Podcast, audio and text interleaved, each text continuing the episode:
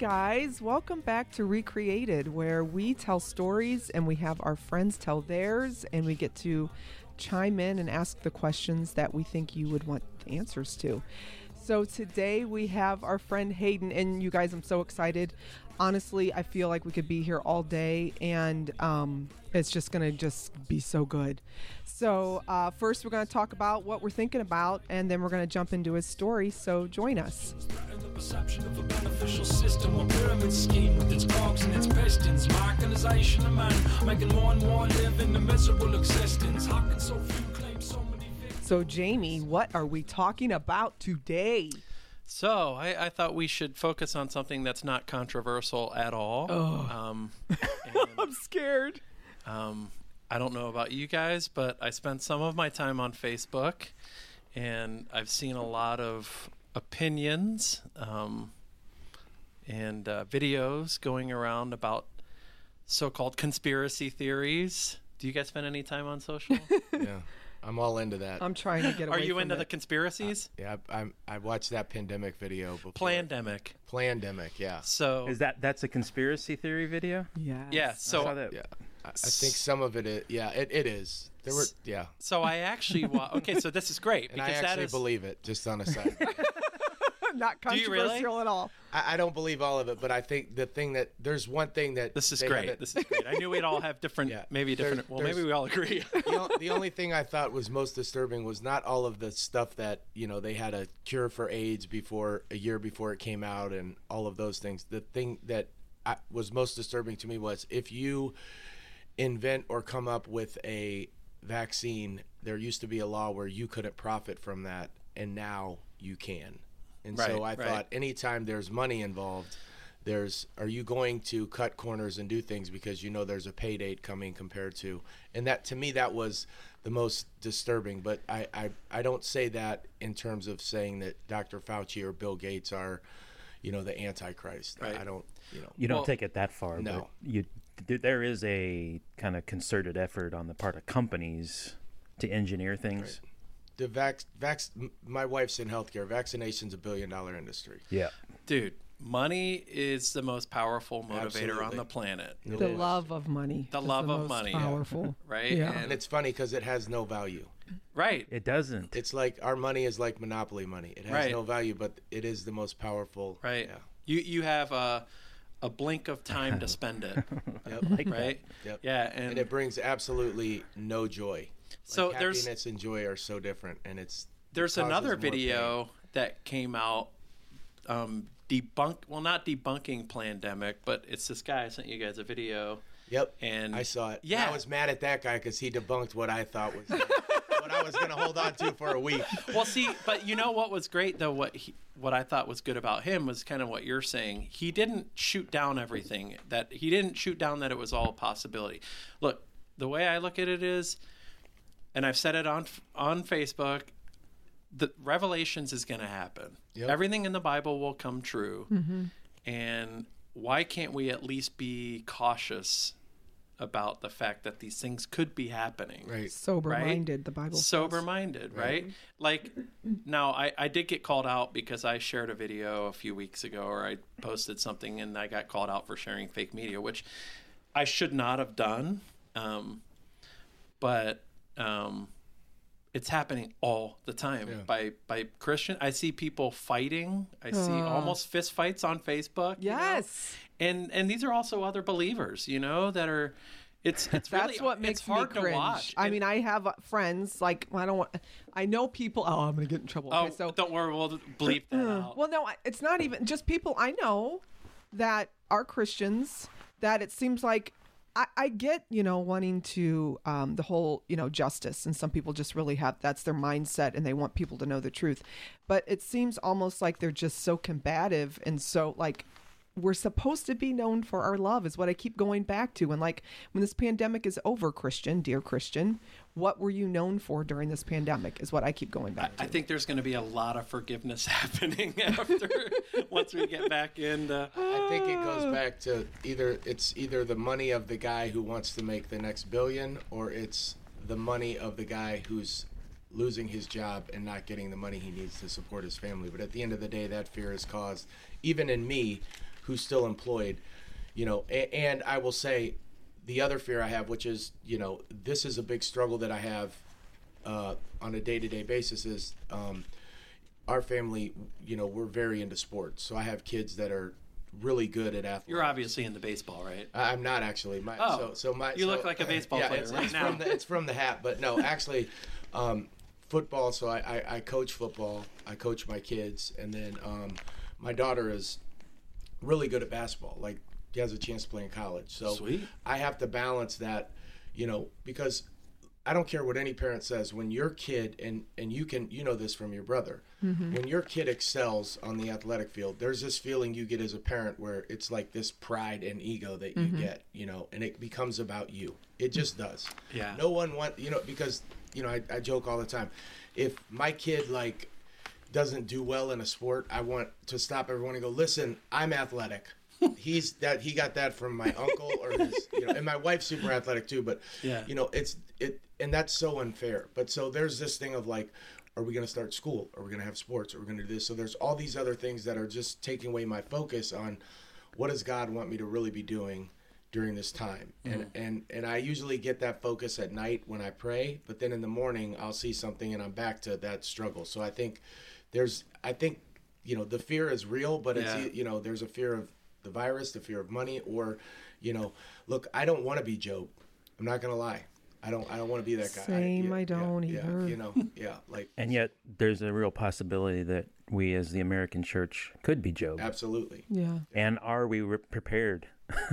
Honestly, yeah can we handle? You the- guys, I'm gonna have to watch so many Disney movies after this to recover. no. You could watch a full season of um, Gilmore Girls. season of uh, uh, My Little Pony. yeah well if you believe the conspiracy theories you won't watch Disney anymore. I they're- know, I know, I know. That's part of it. they got a whole series on them too. No, you're right. There, that nobody wants to be that. You know. Yeah. Yeah. Yeah, Or Daniel, suffering's don't- not- Yeah. But that's something that you were saying before that I really agree with. I think, you know, we don't often as Christians acknowledge that Jesus taught in Matthew 5 that he dwells with the lowly and the contrite heart, the humbled. And I, I, I use humbled on purpose. That's my interpretation in this moment. But I, he said humble. But I think you got to get humbled sometimes. And I think we've been walking around in Christianity as Americans with this idea that, hey, we're we're up above the rest of the world. Yeah. Uh, no suffering happens over here and over here, and we're trying to go there to ease their suffering. And I think And we'll bless that's them. not Jesus. Right. Right. It's it's a fortunate blessing that we get to experience now because that's what God has allowed in this country, but it doesn't guarantee safety from any kind of persecution to the Christian just because we live in a country like that. Right. And I mm-hmm. think this just kind of slowly is touching on that for people, and it's kind of you're seeing the fears. Right. Mm-hmm. I think it's good in one sense because you can't. it- That's another thing you said earlier. You can't really deal with fear until you see that you have it. Mm-hmm. Right. And if there's an addiction to fear, I think that's one of the big ones that we Sure. have. Fear is yeah. Fear is a It's a brutal enemy. super yeah. I mean, honestly, I've never. I've thought about it, but I've never gotten on my knees and said, you know, Lord, humble me, because I'm really scared that He will. Mm-hmm. Mm-hmm. You know. I, I, I was that was that foolish, and he did. I actually do it all the He did time, humble so that me. I prefer to do it all the time, honestly, because it just Yeah. it's my way of saying I trust you. right. But Yeah. but you've but you've hit rock bottom. Oh yeah. Yeah. Yeah. Well, I've done that in areas where you know I like, you know, when you're sick and tired of being sick and tired. You know, I mm-hmm. mean, You- oh, things change. Yeah, when nobody else wants you, you know, and you realize that you, you know, you you are, you know, for me, you know, being an alcoholic, when you there's a point you get to where the the you know, I think our will and God's will collide. And for so long, it was my will, and it mm-hmm. got harder and harder to surrender. But at the end, when I just couldn't do anything else, you know, yeah, I had, you know, I was humbled, but there were still my surrender. There were steps of a little surrender here until I really mm-hmm. made a, a decision to really surrender and you know we can go through that. But yeah so there's been time you know that's been humbling. But you know through being sober for a while i've gotten a lot of stuff back. You know mm-hmm. at first i was like just my wife's going to leave me and my kids and just give me an apartment and i'll work at mm. Giant Eagle and i'll bag groceries. I just mm-hmm. don't want to drink. And then i got a pretty good job you know, five years later. I'm like, well, you know, just, you know, then my wife, you know, like we're always gonna tie that. You know, the more that I've gotten, the less I've been willing to ask God for that humbleness again because you know. You don't want to lose what you have. Yeah, I, look, I, I, I like stuff. That's uh, hey, that's pure honesty. Yeah. Yes. It's human. I like I don't. Well, I don't. Yeah. I don't know. This says it says don't set your set your affections on your possessions. Right. It doesn't Right. say First hate them. things first. Mm. I think God understands the human life and that possession. There's a, a value to possessions. I think asceticism has always been a danger. Live. Okay, what's asceticism? Sorry. mean? Tell. Sorry, I have a disease. class. I use big big words. Asceticism is when you're you're like a a monk Okay. living on in a commune in the mountains and you wear just one kind of clothes and you have nothing in your room no possessions to Mm. Okay. your to your name to somehow achieve a closeness to God Okay. and so it's kind of like a doctrinal theology Mm-hmm. that's not realistic because God dwells with anyone who's humble and that doesn't mean you have to be you know physically poor you can find a rich man who's humble Right. and he's sick and tired of having the money and now he realizes i got all this money he could be used by god Right. What Absolutely. what I hear you saying is, ladies, it's okay to get highlights. It's okay to get your nails done.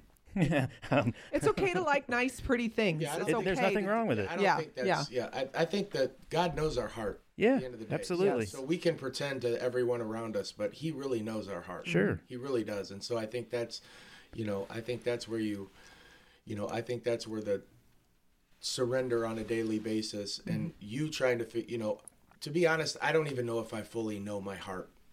You know, I think I do, but I don't, and I don't know. I think the only way I can know that is by getting closer to God because Right. He created me, and all of these other things that have shaped me are just experiences and things that have either happened to me, good or bad. You know, hmm. Jeff Bogue said once, you know, we we define ourselves more by our shackles than our Savior. And I think that's really That's what happens. really right? well said. Yep. Like my definition of who I am is from a lot m- more of people saying things that I can't do Mm-hmm. than the people that have said the things that I can do. And I think that's just a, it's just i think if i come back to what you were kind of the direction you were going with the combat that goes on in the church i think it has something similar to do with that i, I think we're in the combat because our identity isn't jesus it's in our idea of jesus and mm-hmm. my idea is different than your idea is different than uh, and so now i was on i followed that video link that you sent mm-hmm. and i lost myself in the youtube dungeon there for a little while that same guy or just uh, everything that, that, that guy and the stuff that pops up around it but then i got into the watching the comments yeah, me too. and it is civil war it is. It is. in these comments and it's not b- believer versus non-believer it's all christians that claim the name of jesus yeah, that's the scary part. and I was sitting there, you know, the first verse, I, I wanted to look it up and read it. Uh, First Corinthians 3, verse 3 For you are yet carnal, for whereas there is among you envying and strife and division, are you not carnal and walk as men? For a long time, I heard that taught, I heard carnal in the terms of sexual impurity, drinking, dancing, doing drugs, and smoke. That was carnal, my, my pleasures. Mm-hmm. Paul saw carnality in the Corinthian churches. They're fighting. Mm. They're constant bickering over who's right and who's wrong, who who got baptized by who, who had the better teacher, who had the bigger church, the the better whatever. Mm-hmm. And I think he said, "This is not Jesus." I'm sitting on those. I almost got into it, and I- I'm almost getting ready to type out this big thing, and I'm just I'm just getting sucked in Yeah. to the exact same problem. yeah. You, guil- you know, guilty. Yeah, I have been. Yeah. Dude, I've seen this is hilarious. So I posted something a few weeks ago. It turned into like a day of just bashing, and it was and it was horrible. It was all ruined- bad. It, wrecked my day. I hate confrontation, but I've seen uh, other people that I know doing the same thing, and then going through this battle all day, and then I'll say something to them like, "Dude." That's what happens when you post on Facebook, and they're like, "I so wish I didn't." Yeah. You know, like going through the same thing that I did. Yeah. Um, and it's worse now because everybody's just kinda Right. sitting around waiting. Uh, Yeah, I mean we're at the in. yeah, I mean we're at the you know I just heard this coming over. We're at you know 40 billion or 40 million or 20 million unemployment. I mean, there's people that don't have jobs. There's people that are scared. Yeah. You know, I was telling them before, I, I was gonna respond to something last night, and I I decided not to, but it wasn't because of how I would be represented as a believer. It's because I was on the school board. I mean, how backward is that? like, I was more concerned about the fact that I had That's this. you know, true. and, and and I'm and I'm I'm on the school that. board probably because I'm probably more honest and opinionated. I think for you know like, um, but I was like, you know, this could really like hurt my you know my Reputation. community look reputation Yeah. as a school board member. Not once did I think, what is this saying about me as a as a As a believer? believer. Okay, Yeah, or to- what does God want me to write? Right. I am totally convicted because that's what I've been thinking. Like, I'm a salon owner, I'm in the community. That has been my go to. Like, I can't. Oh, Yeah. all right, I'm repenting of All right, that cool. now. All right, so let's jump into So we the should wrap story. this, we should wrap that up. Bottom line, I think what we learned is stay off social media. Yeah. No, or be responsible. Be, Yeah. yeah. be responsible. Yeah, yeah, yeah. We have a we have a higher testimony, which I think you said really well, uh, Hayden. The higher testimony is Jesus, Yeah. Right. and and certainly getting engaged in that stuff on on the internet, it just you know my conspiracy theory stuff starts jumping up. so Oh, yeah. because you know my background's in Hebraic studies, and in Hebrew, um, the mark of the beast. When you start getting into that in the deep Hebrew side, um, the head and the hand is throughout the Bible. A mark on your head and on your hand in the Bible in the Hebraic community isn't a stamp or a tattoo or anything like that. It has to do with what you do with your hands, your work, your labor, and what controls your mind. And when I get online and I watch some of this stuff, we are under the control of that system. Mm-hmm. So many of us, we have to live by YouTube and what's the next story coming off the news, and we can't function without our phones. And I'm guilty, totally Right. submerged in it. Yeah. And I'm frustrated by it. I don't know how to get out of it. I know. I know. I had some self control yesterday. I didn't post a comment, and I praise God for that. But it it just kind of works on me a little bit. Man, we really have a problem in this area. We've we've we can see the value of technology, but we don't know how to segregate it into its rightful place and have make sure our entire focus is on Jesus, local community, building relationships with people and discipling. Right. Right. It's but it's this is complicated. Yeah, but this is this is not like this problem has been going on for years. Yes. And now, Yes. you know, it's like when uh, I'll I'll work with a guy and he's like, "Dude, my wife left me because I left the toilet seat up," and I'm like, "That's not why she left you, bro." Yeah, yeah, yeah. There's a lot of stuff before. This is like the toilet seat. Yes, This yes, is, you're right, you're right. So much stuff that's been going on Yes. before this, and just how we, you know, I- slowly, I- this is slowly. This is the toilet. Slow seat. I like yeah, it. you know, yeah, it is. This is the time of the yeah, toilet. Yeah, yeah. This is you know like my kids right now. Like you, you're caught in this balance of like, okay, do I let my kids? You know, I'm I'm believing that this virus was created in China and there's a conspiracy theory, but I'm okay with my kids going on Fortnite, that a game that is made by a Chinese company where they're probably listening to everything that I'm doing. Like I'm uh, just Yeah, yeah. picking I'm just picking the pieces that make me feel comfortable. I didn't Yep. know that game was made by China. Yeah. Oh yeah. Is it? Oh yeah. It's yeah. It's the um, lesser of the evils. Just pick you an know, evil. So it's what I do all the time, right? That's I pick it's so good. yeah, yeah. because their algorithms work. yeah, yeah, and and and it's as a parent because we can't go outside, we can't do things. And look, I love my kids, but I don't want to play with them all day. I've, I've chosen to live in a neighborhood where they can play with other kids because I just don't have the energy. Right. You know, ta kick the can is just not fun to me anymore. And I wish it were because I'd probably be a happier person. But I'm an adult now, and you Then don't you'd be a kid. Is Right. I'm an Yeah. adult now. How old are you? that. 47. Oh, okay. yeah. Okay. Cool. Yeah, but yeah, you're right. It's it's it's really hard to, um, you know, I, I still go back to if if I don't feel uncomfortable, you know, I will still pick and choose verses in the Bible that can relate to me feeling comfortable, and I have a hard time Oh, yeah. going to that place where Yeah. I'm not comfortable. That's another really good one. Justify justification via scripture. I would be a gold. I would be on the Wheaties box. I'd win a gold medal for that in the Olympics. I think you'd have a lot of competition on that one, actually. yeah. yeah. So let's let's transition Yes. to the story and Let's Uh, let's um, hear your story, Hayden. Yeah. What's Why we have Hayden sitting with us this morning. Yeah.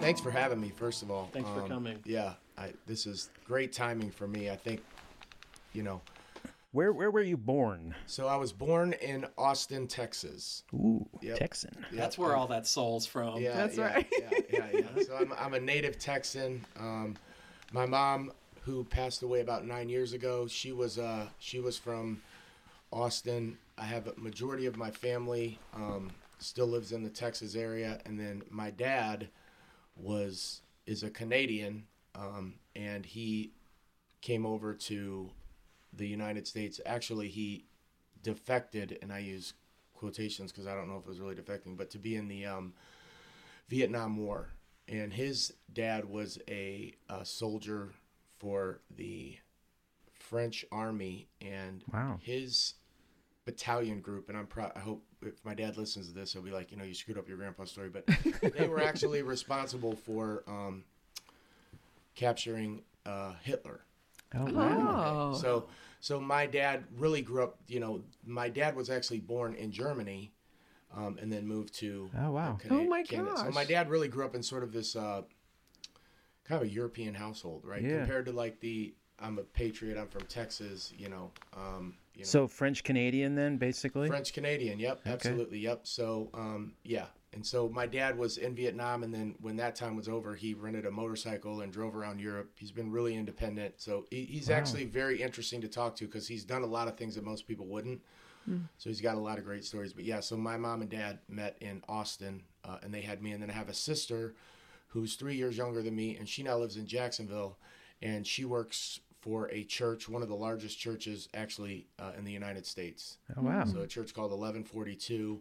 Um, they're a huge church in Jacksonville, and so she is underpaid and overworked working in a church. Like everyone Did you else. hear that? Did you hear that, Church in Jacksonville? Yeah, yeah. Well, I, I say that about you know anytime someone talks to me about what a pastor makes or Oh. something in Yeah. church, I get super Oh. defensive because I'm like, you don't, you know, it, You I don't was- know. I was a pastor's People kid. have no yeah. idea. Oh yeah, so yeah, you know, yeah, it's four kids, and I don't know how my parents did it. Yeah. on Yeah. his salary, yep, Yeah. I don't know how they yeah. did it. Yeah, it's so, um, yeah. So that's kind of my my story, and then we moved. Were around. your were your parents um, believers? Yeah, yeah, yeah. Oh, yeah. My mom was. Yeah, my mom grew up in the church. Um, you know, Pentecostal, speak in tongues. Oh, okay. Um, run around the church.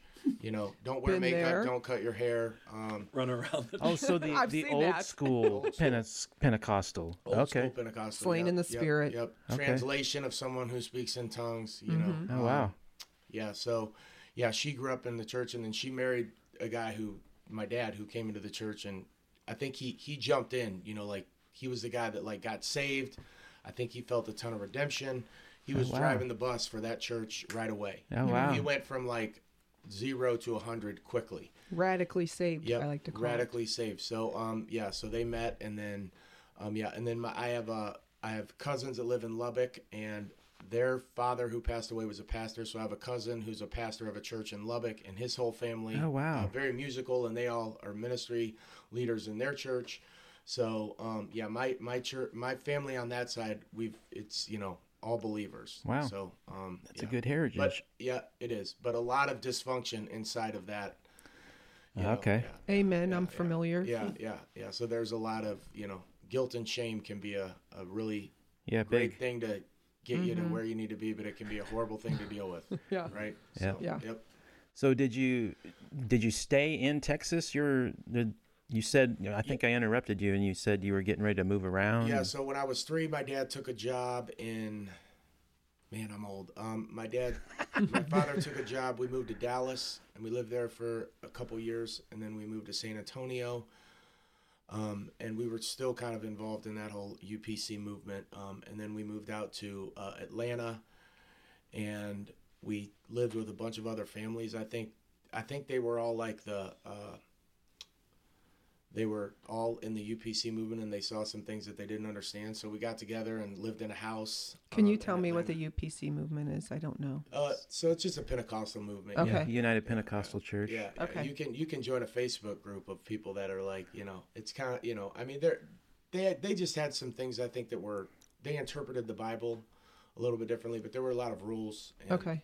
You know, from what I understand, uh, you looked a certain way if you were a Christian, and you know, Yeah. um, like women not being able to cut their hair, wear makeup, or being They they submissive. similar to how the Ohio uh, Mennonites look. Okay. Yeah. Okay. Yep. The head coverings and Okay. long hair and Uh-huh. dresses Yeah. and pastel colors. Yeah. Okay. Yeah. It, it wasn't that deep, but yeah, but you know, Mhm. um, but yeah, very, you know, worship was a huge thing. A Mhm. big, you know, Yeah. a big, you know, church was four hours long, and you went on Wednesday night, you went on Friday night, and Mhm. so, um, and so then from, uh, you know, I think we moved. I think we moved to Gainesville, Florida. At some point, we had moved to Gainesville, and my dad is in the television industry, but he does all of the um, equipment that you see. So, like, if you go to TBN, right? My dad has sold them their um, cameras and their lighting and their microphones. Oh wow. You know, my dad could come into this room and say, "Hey, this is not the best mic you need. I'll tell you what you need." You know, and so he's to this day he still does. He's 72. He still does some consulting, Wow. but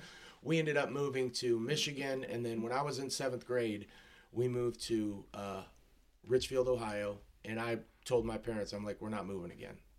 And so my dad. yeah, that's quite a few moves by the Yeah, time you're was. seven. Yeah, Yeah. yeah, And so I was luckily I, have always been pretty outgoing, so people have never been my issue. But then again, people have been my biggest issue because you know I've always wanted to please people, or at least did for a long time. So, um, and yeah, we moved here, and um, I had a bunch of really close friends in high school, and uh, those friends that I had were all of my parents' close friends. So we would vacation and do things together.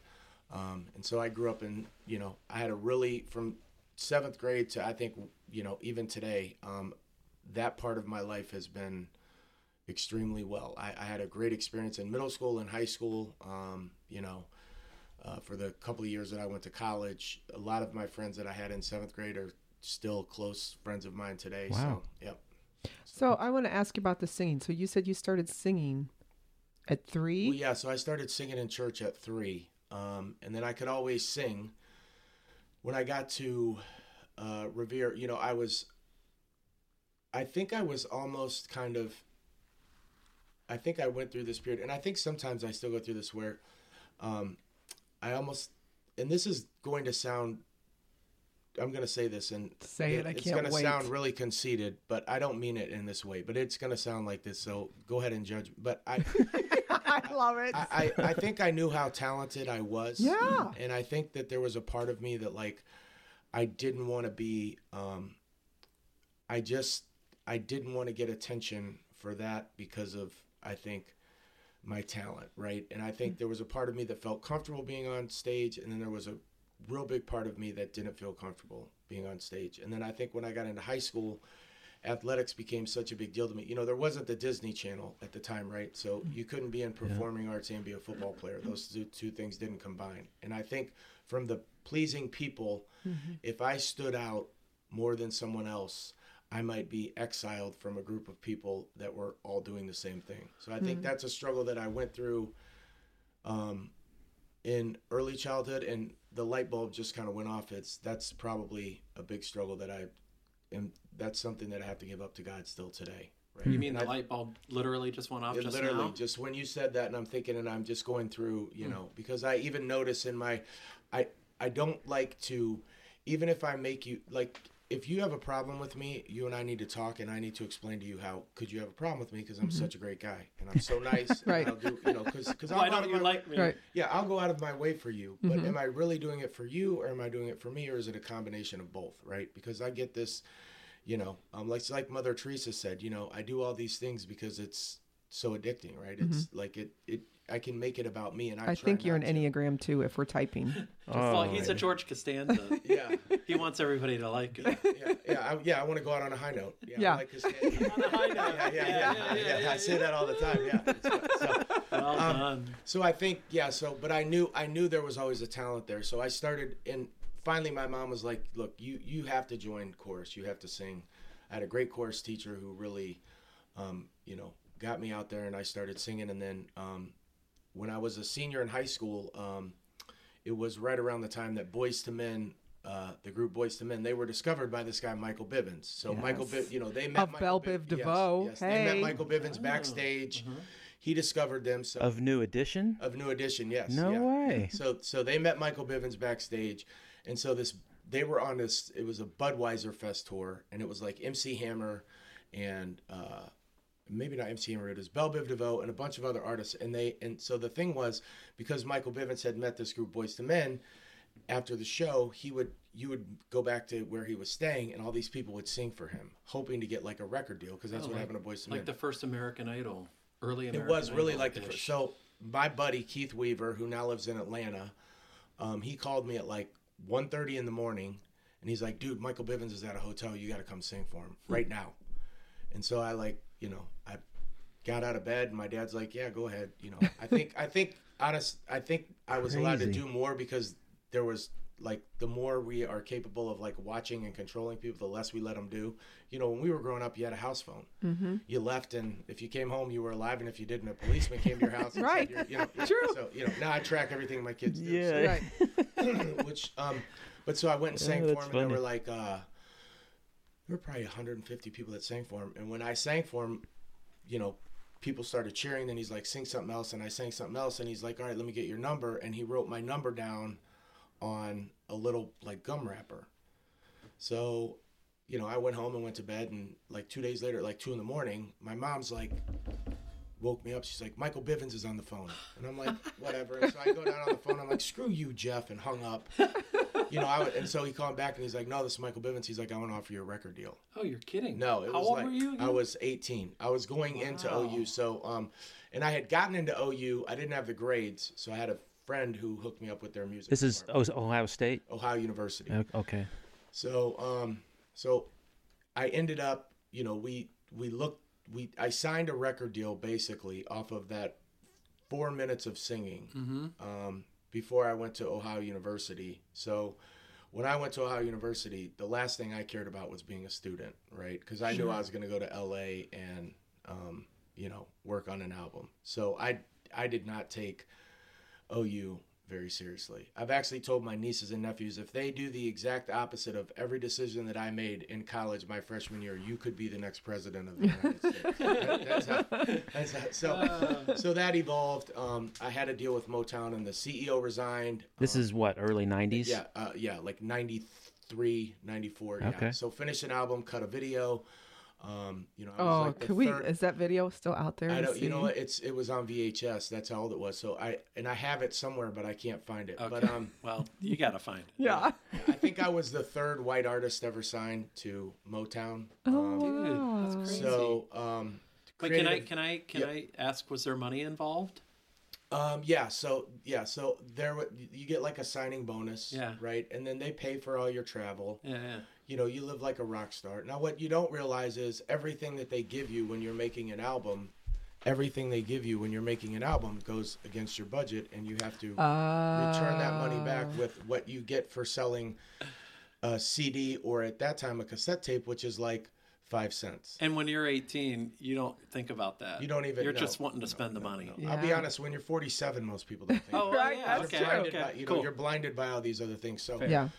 I mean, I was, you know, half the time I was living in New York in uh, between Fifth and Sixth Avenue on 52nd Street in a, a suite hotel that was five thousand dollars a month, and then when I was out in L.A., I was staying in a hotel in a suite that was probably five thousand dollars a month. You know, I I had a rental car, I had a road manager, so. You know, you, you yeah, you know, you don't think about that at all. And Wow. because I think I was um you know, the way that they were marketing me was I was this uh, white guy who sang pretty soulfully coming out. You know, I always tell my wife when I see Justin Timberlake, I'm like, I hate that guy. She's like, when I'm like, I was him. Oh, same time. Before he was him. No, it was before that. Right but like before they were yeah. marketing me like this, Yeah. almost like a younger, hipper Elvis. Uh, So it was like, you know, the feedback we had gotten was this guy's going to really blow up. But what happened was the CEO of um, Motown resigned like a week before my album came out. So he had some illnesses and um, the album got put on a shelf because I was actually with what was called Motown and then a subsidiary Biv 10 Records. Excuse me. So the album got shelved. They paid me like 2300 bucks a month. Just said, stay at home. We're going to figure out what to do. When you're 20 years old, 2300 bucks a month is great. I'm Oh, living at home. I'm playing golf. You know. My Yeah, kid- especially in the early '90s. I mean, Yeah, yeah. You know, yeah. that money went a long way. Yeah. So then I met these guys from Michael Bivins, who had he met these three guys from New Jersey, and uh, they really fit the look of like a boy band, like three good-looking Italian guys who could all sing. Um, I'm still friends with him today, um, and he asked me to, you know, would I consider joining a, a group? And I was like, yeah, I, you know, I, I would love to be around people, right? I like to please people. I like to be around people, um, absolutely. So I came in and was the lead singer of that group, and then we made a demo, and we ended up getting signed with Columbia Records fired Michael Bivins because he, you know, there was there was a lot of turmoil there, and it was it was pretty ugly. Um, but we ended up signing with um, Columbia, and then we interviewed a bunch of managers, and we actually picked Matthew Knowles, Beyonce, Beyonce Knowles' father, to manage us. So we, so we created Crazy. so we created this album. Um, we started kind of um, uh, doing things off the like piggybacking off of. Beyonce. At this time, it was um, Destiny's Child. Destiny's Child, right? so, Oh, that, yeah. so Destiny's Child had four members to their group. Two of the members had gotten kicked out because I think they were questioning too many things. right? Yes. Um, and then I remember hearing about and so he brought in two other people, and then this one girl started to question things, and they went with three girls, and this was right near like Mm-hmm. the Survivor, and when they were like they started to blow up. So Mm-hmm. we came on the inception of like they were they weren't they were they weren't big enough to have their own tour, but they were big enough to be on the Christina Aguilera tour as like the act that came on right before Her. Christina Aguilera. We were the first group. You were the opener. We then were the them, opener. Then Christina. No, no, we were the opener, then another group, and Oh. then then Christina. So we got Slowly like making a, yeah, way. yeah. So we got a little dressing room.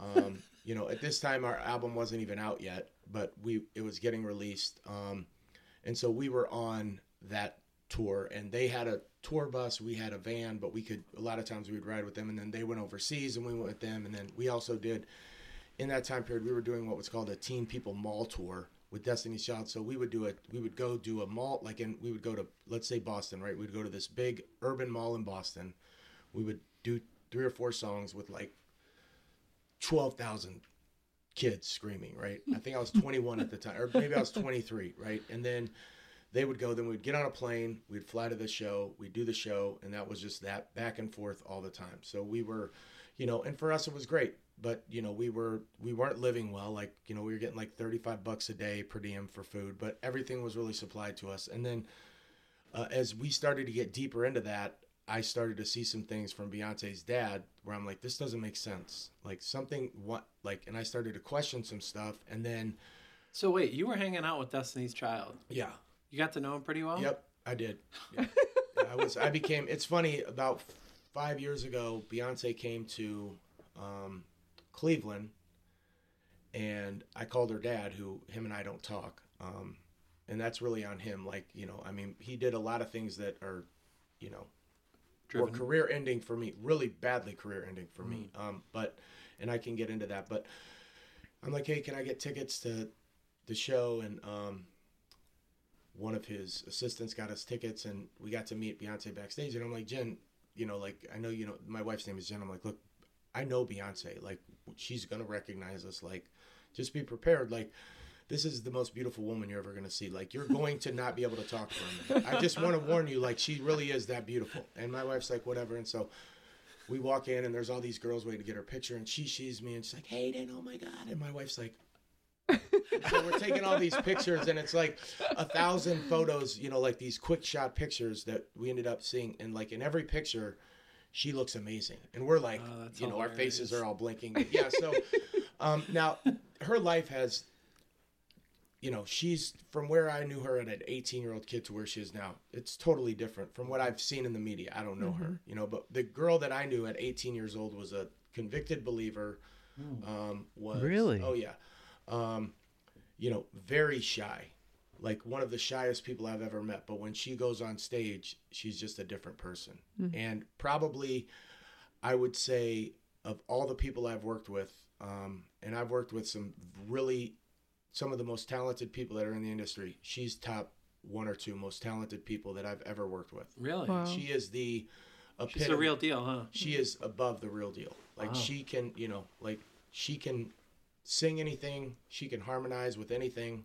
Um, she is the real deal. She is absolutely the real deal. But um, you know, from what I see today, it's not the same Beyonce, but I, I don't know her. And the Yeah. truth is, and I don't mean this in a bad way, but I don't even would care to even spend a couple days with her because Sure. that's just not that lifestyle is Not your any- scene anymore, huh? Yeah, I just have no desire. So so how when you're going in at 18, 19, 20 are are you bringing um any kind of baggage with you? Is it starting to does the lifestyle start to work on you at some point? You know, it's funny. Um, yeah, I had a lot of baggage, but it all of that didn't really um, come out until that all of that was over. Really? I was actually very focused. Um, even in our group, they would go out, I would stay in. really? You know, I'd give Wow. myself like one night a week, one weekend where I could, you know, we'd go out and drink and have fun. But um, yeah, I was really focused on I, you know, I wanted to become, I wanted to make a lot of money, and I wasn't really worried about the famous part of it. That never was my thing. I wanted to become really wealthy quick, and I wanted to play golf and not work. I like it. Like It's that was really- retirement yeah, yeah, yeah. Like I, I was never like being famous, like being recognized is, like to me that's okay. That was never my bag. I really liked singing, and I still really like. I love music. You know, I can go on YouTube and put in a Stevie Wonder cover and watch people do that cover on YouTube all day long and get lost in it. Um, I still really enjoy singing. Like I'll post stuff on Facebook, and I do like the comments. Like I'm not gonna lie. Like if anyone says they don't, I'll go in every 20 minutes and be like, "Oh, they liked it." And that feels Listen, good. what did you do in the garage that was like reposted? Uh, um, Can you stand the rain by New oh my gosh, But I love it. I um, you know, I think as I've gotten older, I think I kind of like it more because it brings me back to like my, the 80s, yeah. But when all of that was over, that's yeah, you're really- you're sparking all kinds of memories for me right now. that's when the, that's when my I think that's when my um, you know, demons. I think that's when they really came out. When that After it ended. Yeah, there was a time period. You know, we were in Houston for a while, and it was four guys in a hotel room. So don't get me wrong. I mean, we would, you know, we would drink 12, 15 beers a night. Uh, you know, sometimes three nights in a row. Now, to someone who doesn't drink, that's not a lot. To a guy who's an alcoholic, that's like the pre-party. You know. So, but yeah, we would party, but it never got like I was never, you know, I wasn't a big drug guy. Um, I, you know, I I never did. Um, cocaine or um, any hard drugs. But I've always, I'm also a, I also uh, am, I'm kind of a little bit of an insomniac. You know, if I read something on WebMD, I can diagnose myself with it pretty quickly. So I'm really like I'm as, as we're talking, I've, I've got a lot of issues. Like, uh, you know, hey, we I- all do. I have. I think everybody does. I, I have think a lot it's- of faith, but there's a part of me that knows that I'm going to be the one to get cancer, if that makes sense. It's it's a very odd place. To, you know, I'm in this really weird place. so, um, yeah, this is this is this is this is not as fun as I thought it was going to be. I'm kidding. I'm kidding. I just now that you look at that. I think I want to go home. So Yeah. so we This is not so yeah, yeah yeah so we did all that and then I I met my wife on a Thanksgiving and you know I was like wow I really like How did you meet her? So a friend of mine asked me to go to uh, a Thanksgiving dinner that was on a Sunday because they couldn't do it on Thursday.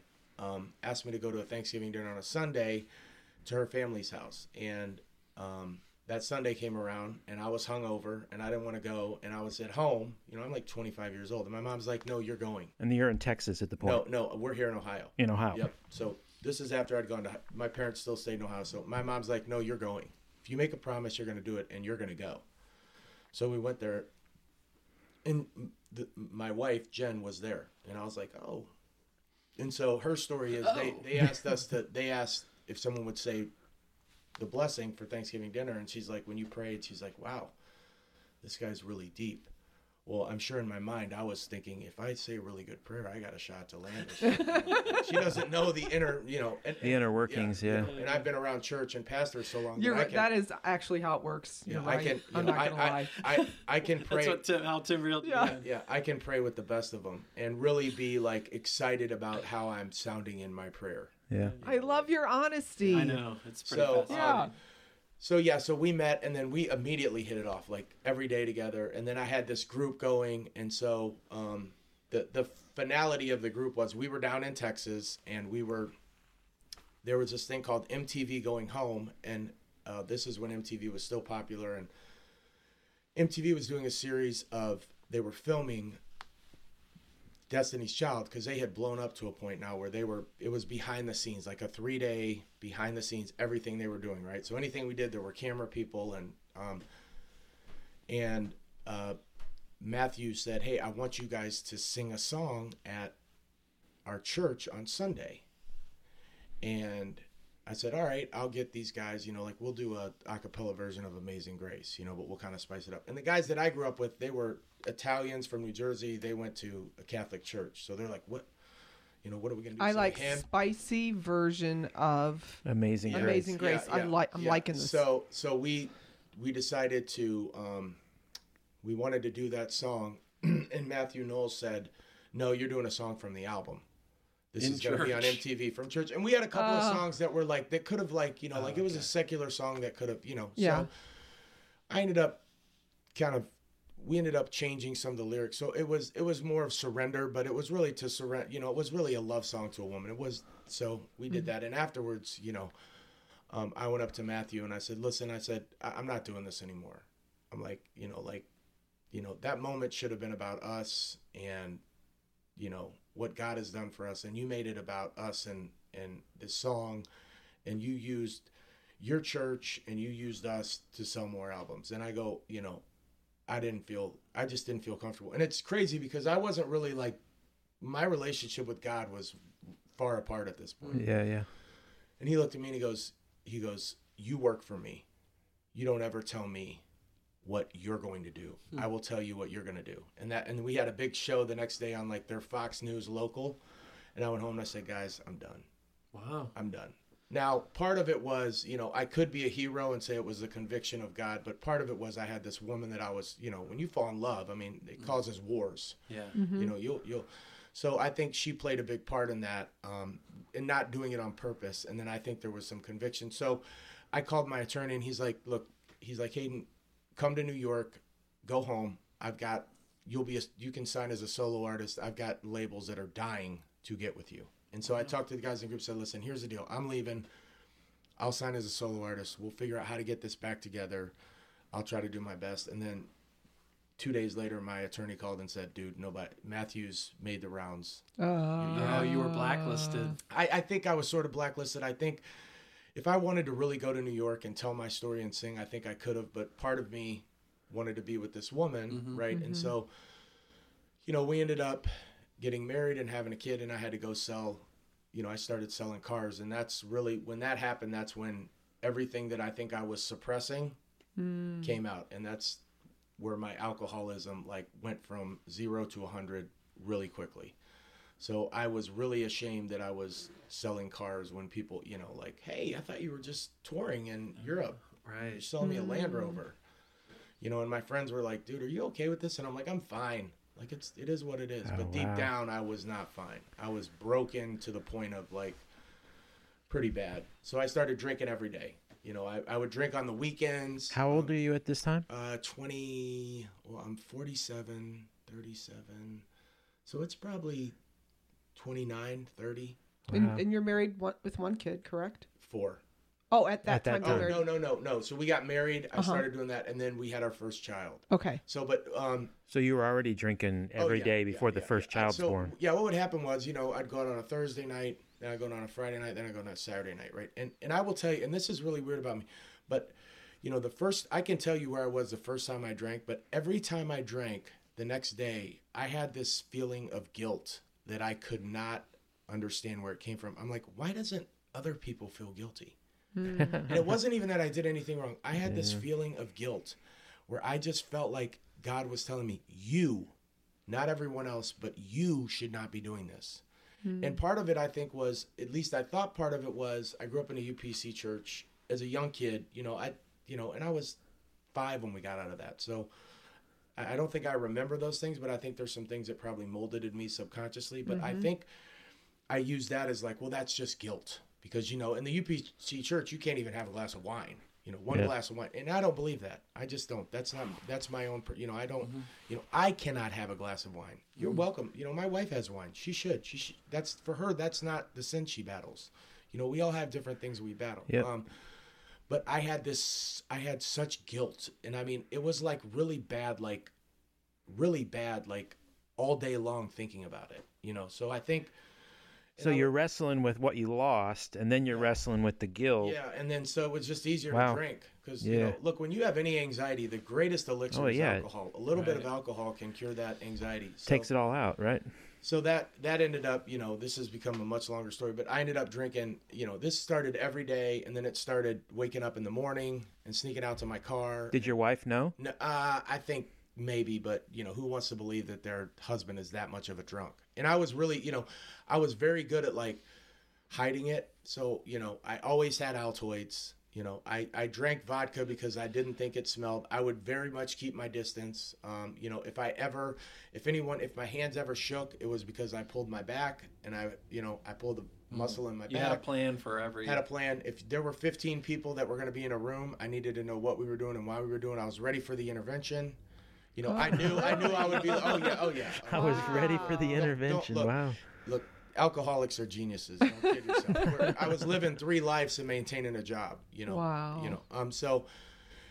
And then it all started to catch up with me, you know. And my daughter was born um, October 25th, 2005. Um, October, November. So November, uh, actually right before that, people started to say, "Dude, you're like kind of yellow, like you're yellow." And my wife one day goes, "You're, you're yellow, like." You know, and I woke up in the middle. I would never sleep, right? I always was like, "Oh my god, if I get caught, you know, not I'm gonna die. Oh, People aren't gonna like me because I'm an alcoholic." That's my thought. Um, so I woke up one night and I'm like, hey, I got to tell you, uh, I drink a lot more than you think. And she's half asleep. She's like, how much? And I'm like, oh, a lot. And she's like, well, okay, we'll get through it. Well, that's, you know. So I went to the doctor, you know, and he goes, hey, how much you drink? And I'm like, I have a glass of wine with my wife. And he closes the door and uh, he says, come on. He goes, let's be honest here. How much do you drink? And I was halfway honest. And he goes, I'm worried about you. You're jaundice. Well, they did my blood work, and three days later, I went one day before that. I decided when I left that doctor's office the next day, I decided I wasn't going to drink. And I got in my car at 8 in the morning, and I drove around Fairlawn and Montrose for 10 hours, and I talked to two or three different people, and I was totally scared. And that night, I think this was the day after I went to doc- that night when I came home. We got a call and they're like, "Your husband needs to come to the emergency room immediately." Wait, And you drove around. You mean you got like second and third opinions? No, I just drove around and called friends saying, Because you were ah. freaked out. yeah, and, and almost ah. like, hey, you're gonna hear this, but I want to tell you, like, it's you know, but like, and they're like, dude, how ah. much you, you know, like, just, hmm. um, this is funny. I before that happened, I was headed to Rockne's to meet a bunch of friends, and I decided not to go. And my buddy, his name's Chris Hibbs, um, he called me. He's like, dude, we need to talk. And I'm like, what's up? And he goes, people are concerned about your drinking. And this is not a joke.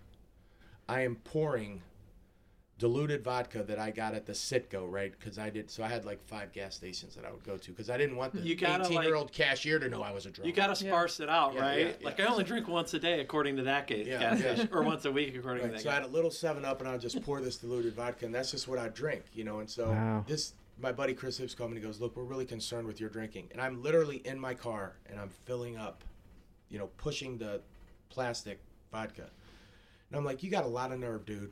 You haven't seen me in like four years, and you're gonna go off some." I mean, I let him have it, and he knew, you know, he knew, um, but you know, and How I did was, how did people know at that point? well because you look, you smell, you act differently, you know. I mean, I was, you know, they're Just like people that were were just observing it and talking. I just and- think, yeah, everyone, you know, like you're always Yeah. the last guy to know. You know, when I told people, hey, I'm going to start going to AA, no one said to me, really? They're like, dude, that, may, that might be good for you, you know, in, in a polite way. So, um, anyway, I go to the hospital and they're like, you're going to die. wow. They told my wife, they brought her in, they're like, he has 10 days to live. Like his Oh my liver's gone. He's, uh, he has the highest, you know, bilirubin count we've ever seen So how much were you drinking? every day for Like three how years. much though? I mean, from morning till I went to bed, Vodka. vodka. Yep. So you're talking Seven. probably a couple bottles. Of Oh yeah, a vodka di- a and it was diluted. Like it was even bad vodka. It wasn't like yeah, you know, cheap gas station Yeah. vodka. Yeah, a big, the big t- Plastic. yeah, Yeah, yeah, yeah, yeah, yeah. yep, yeah. Huh. Like you know, Mm. Yeah. Yep. Oh, I mean, like you know, it's my. I used to go to my dad's house, and they didn't know, so we'd go over there and have a drink, and I'd pour a drink. And the other day, I was at my dad's house, and he had the same glass that I used to drink out of, and I could smell memory- the vodka oh. in the oh cup. Oh my Yeah. god! I was like, oh my god, you know. Yeah, um, those kind of memories. yeah. So, um, so anyway, I went, you know, and they pumped me with Ativan, and people came in, and I don't really remember. I mean, from what I was told, I was a jerk to everyone. But I got out of, uh, I got out of the hospital. Um, I made a miraculous. My my liver started to get better. You know, they were gonna fly me to Pittsburgh. My liver started to get better. They pumped me. Uh, I had to go to what was called outpatient. That was one of my things. Um, and they gave me um, a high dose of steroids. So I literally had gotten up to like 300 pounds from these steroids, and then they gave me so many diuretics that I lost like 80 pounds in two weeks. oh my gosh! Like I had, I looked great, but I had no muscle. You know, like I had lost everything, and so I, I, I went to this outpatient, uh, you know, for four weeks, and then I started in AA, but I never surrendered. I just, I just didn't, you know, I just didn't want to. The, the bottom line is, I didn't know this. I just didn't want to stop drinking. Mm. And the funny thing is, and I say this a lot when I give my lead, I never asked God to help me with my drinking because I think I knew He would. Mm. Yeah. Yep. So I, I went through that rat race. What's from- the what's the reason for what's the reason for that? Why why didn't you want? it- Was it just because you liked it, or Yeah, was there yeah, something deeper than that? Having a buzz is great, man. It's mm. fun. It's you know, I mean, I was like, it just allowed me like I didn't have, like I could just totally be myself. I think it was just this. I'm an alcoholic. You know, like there's a love. There's a love with alcohol. Like you know, people don't. The alcoholic is different. You know, It's the can- feeling, I right? can remember the first time I had a drink. Mm-hmm. I can't remember if I lived in Atlanta or Gainesville. You know what I mean? but I can tell you where I was the first time I drank.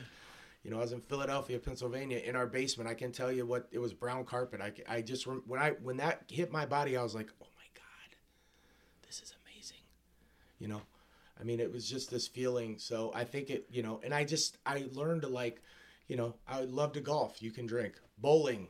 You can drink. awesome at Drinking darts and sports. pool. Yeah, drinking sports, right? You know, so I just think, you know, it just allowed me. It just it took away all of. I think there was a lot of anxiety inside of me, and I think there was, you know, I think Does that even- come back to the wanting to please people? Absolutely, I think Yeah. so. Yeah, I think it's you know, I think it's. I think I was. I think look, you know, my mom always said you were dedicated to God as a baby.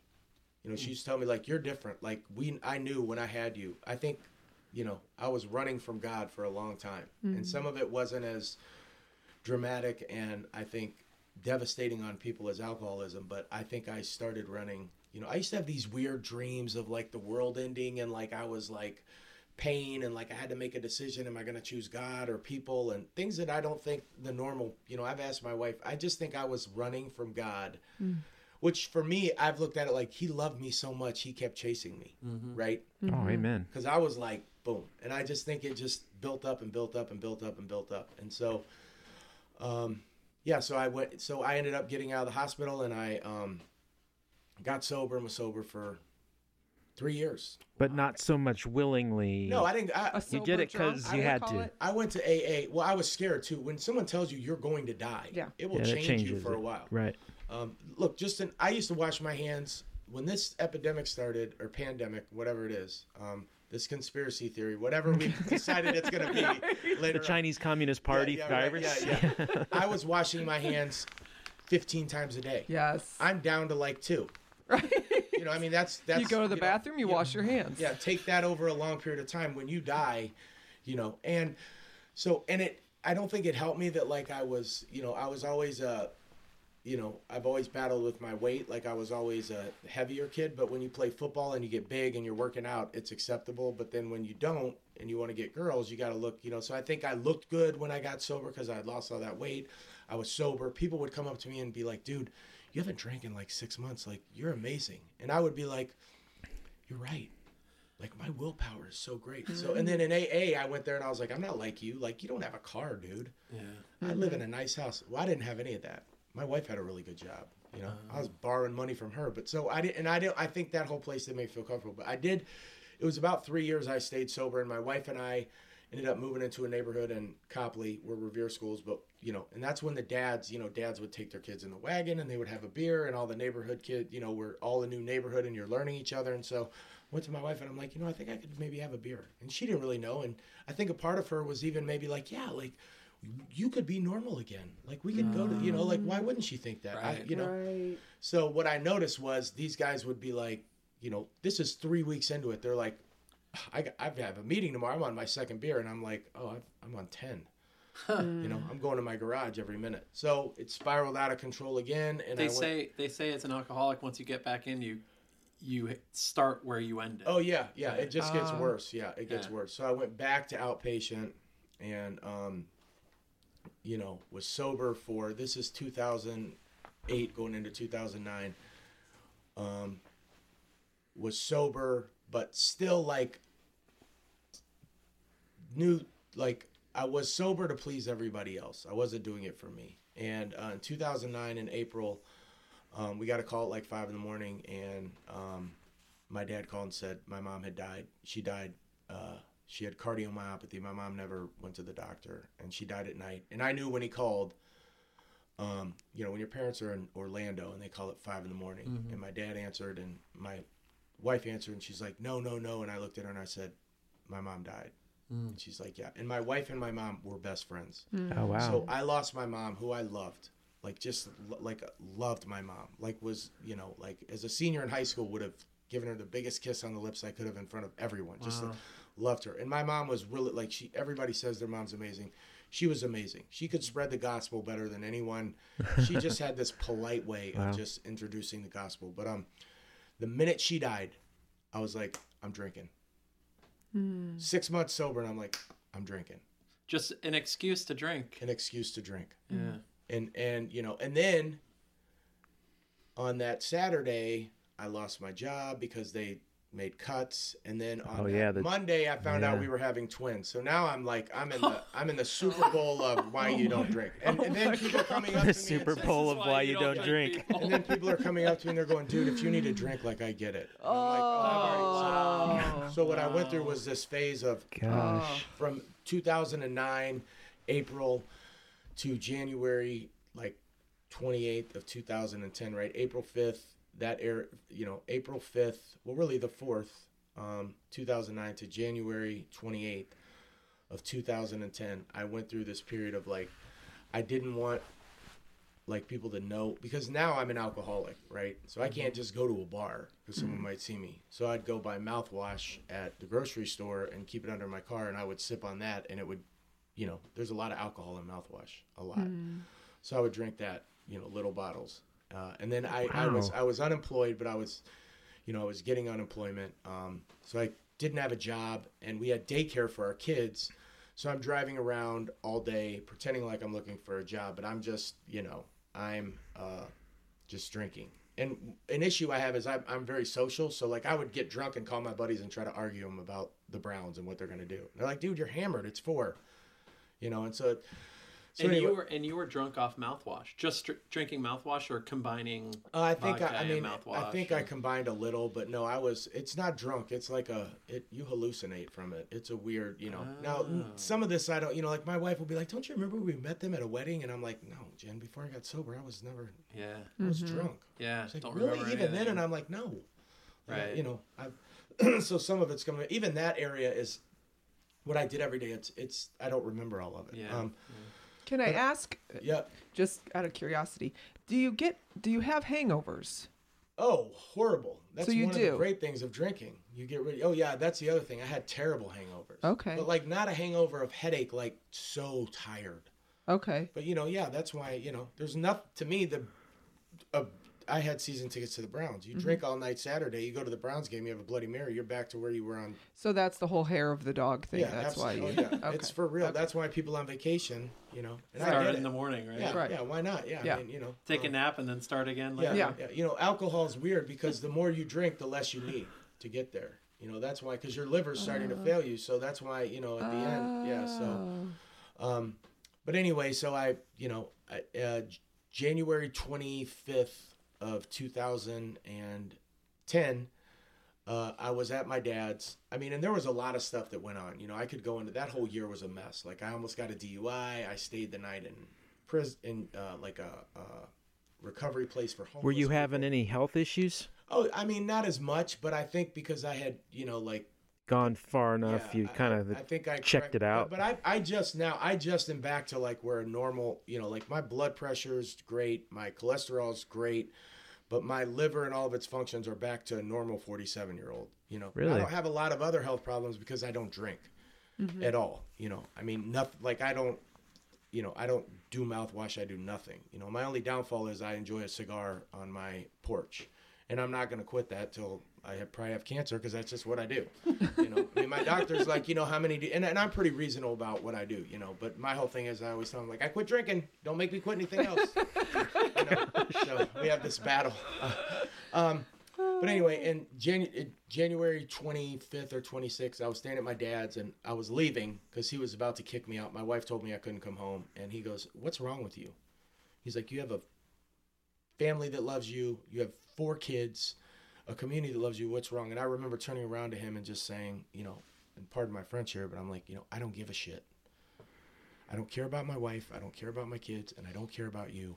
All I want to do is drink and I can't stop. And that's all I want to do and I don't care. And I think at that moment he was like, "This is a real issue."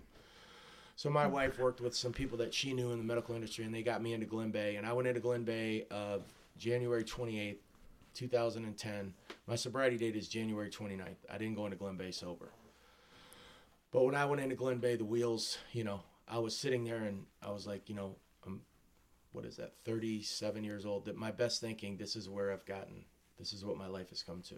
And it was, um, I was pretty beaten up, and um, and then I think three days into Glenbeigh when I, I cried for three days straight, you know, um, because I was scared I was going to lose my wife and my kids, and you can't have a phone. You know, I was very good at like I could talk my way back into my wife's, into her heart, into her life, and I couldn't do that. So now she had time to really think like this dude's a total loser. You know, that's all the things that are going on in my head. And so, three days into Glenbeigh, um, this is when my life changed uh, and um, You're good because we have a whole box of tissues, buddy. um, Amen. This is And we do have all day, by the way. so take your time.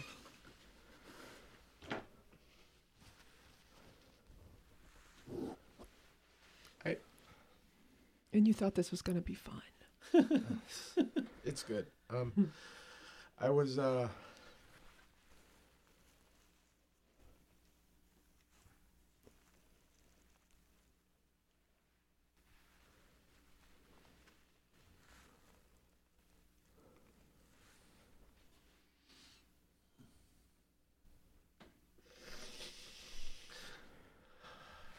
It's weird. I've told this story like a thousand times, and it. Mm, I think, I think God really wanted me to tell this story. mm. Amen. It's a it, the the beautiful thing about it is the tears you're crying. There's who knows how many people crying the exact same tears Yeah. that don't have anybody that know. Mhm. And these are not You know, tears of sadness. Mhm. no, it's the whole story. It's the collection of everything together. You know, Yeah, it's what Jesus does. yeah, it is. That's the beauty of salvation. Yep.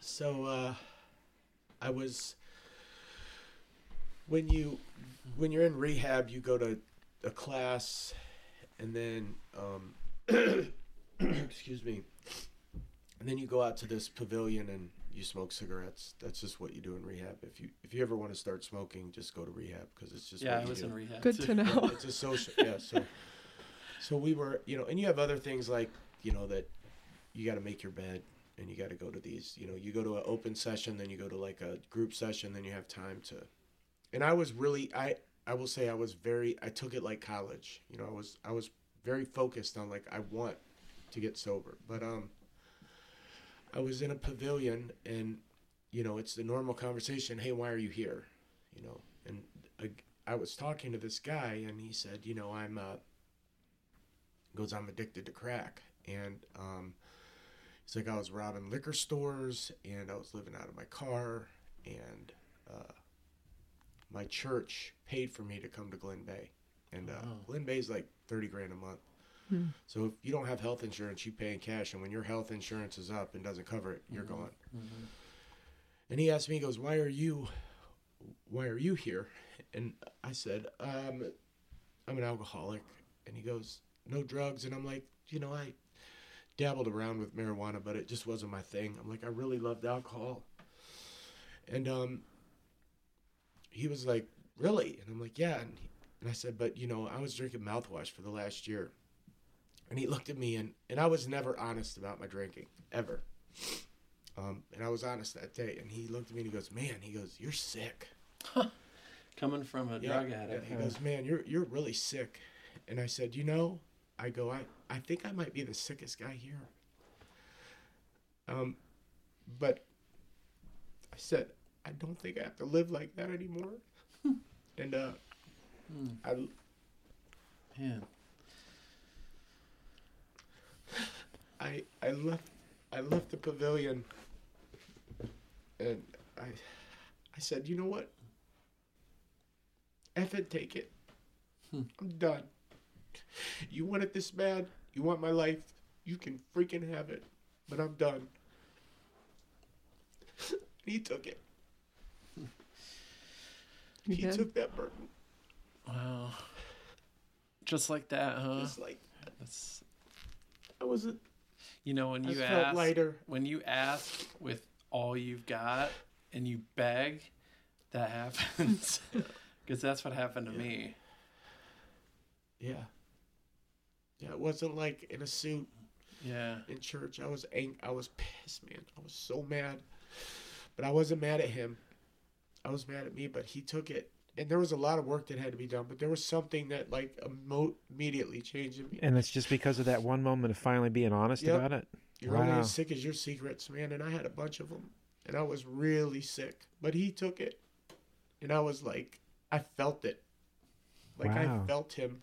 I felt like the elephant being lifted. Wow. And from that moment, And that's on- just the the elephant of needing the drink. guilt, guilt The shame, guilt. man. You know, Wow. guilt is something that we, you know, I think we, you know, the guilt is something that we live with and we try to cover up, but the shame is what Mhm. throws you off a bridge. Mhm. You know, they're the same, but they're different. Mhm. And I had, you know, um, yeah, but he he he took it, and and something happened, and I knew at that moment I was like, oh my god, but I there was a lot of work, and I worked. You know, when I was there, I was serious. You know, my wife will even tell you when she came to see me, she's like, there was something different. Like you were, you looked physically different. Wow. And so uh, I, Holy Spirit, huh? Yep, the, for sure. Yeah. And I came home and I was like, you know, I was born again at that moment. Hmm. Um, That's awesome. so I just started, you know, I came home and my dad let me live with him. My wife didn't want me. We were going to marriage counseling. And, uh, you know, my dad's like, you can live with me, but I'm not getting rid of my wine. And if you can't handle it, that's too bad. Hmm. And he would go on business trips and be gone. And I never even once thought about it. I mean, I was AA, church, AA, and then I went to, uh, I went back to Grace in Bath. Um, we had a life group that was leaders, Chris and Krista Freihoff, and they were really working with my wife. You know, and my wife was brought up in the Catholic Church, so this is all still, you know, there's a lot of stuff going on with her too internally. Um, But what year was this now about? well, this is this would be like January, February, February of 2010. So I went to Grace, and I knew people knew. You know, I mean, look, I took my daughter to a Grace father daughter dodgeball event, hammered, and the guys in the church had to like pull me down in the basement. Wow. Like, dude, we're worried about you, and I'm like, let's fight. You know what I mean? So, um, so I was really like, man, I'm going back into this place, and I'm like, somebody, I'm, you know, I remember walking in, I'd met my wife there, because we're married, but, um, you know, she's about done, and uh, I walk into church, and I'm like, one person says a word to me, and I'm out, like, and I'm just, I'm waiting, and here comes Jeff Bogue, like beelining for me.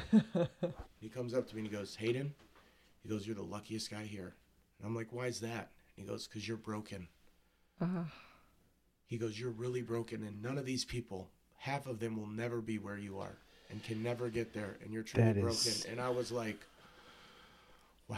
Yeah, what do you say to that? What an amazing Thank way you. to in, Yeah. to welcome you Thank back. Yeah. Thank you. Yeah, like now I feel bad for you. Like don't feel sorry for yourself. And uh and I remember that day we had gone through some counseling, you know, my wife and I sitting there and our life coach behind us and we kind of held hands and I think at that point I knew that um you know, we were going to get back together. We had a great Christian counselor. We went to emerge, you know. I mean, the, our first meeting, Oh, he's like, "Why are you here?" And my wife's like, "Cause my husband's drinking." And he said, "Well, he's been sober for 45 days. So you guys can go."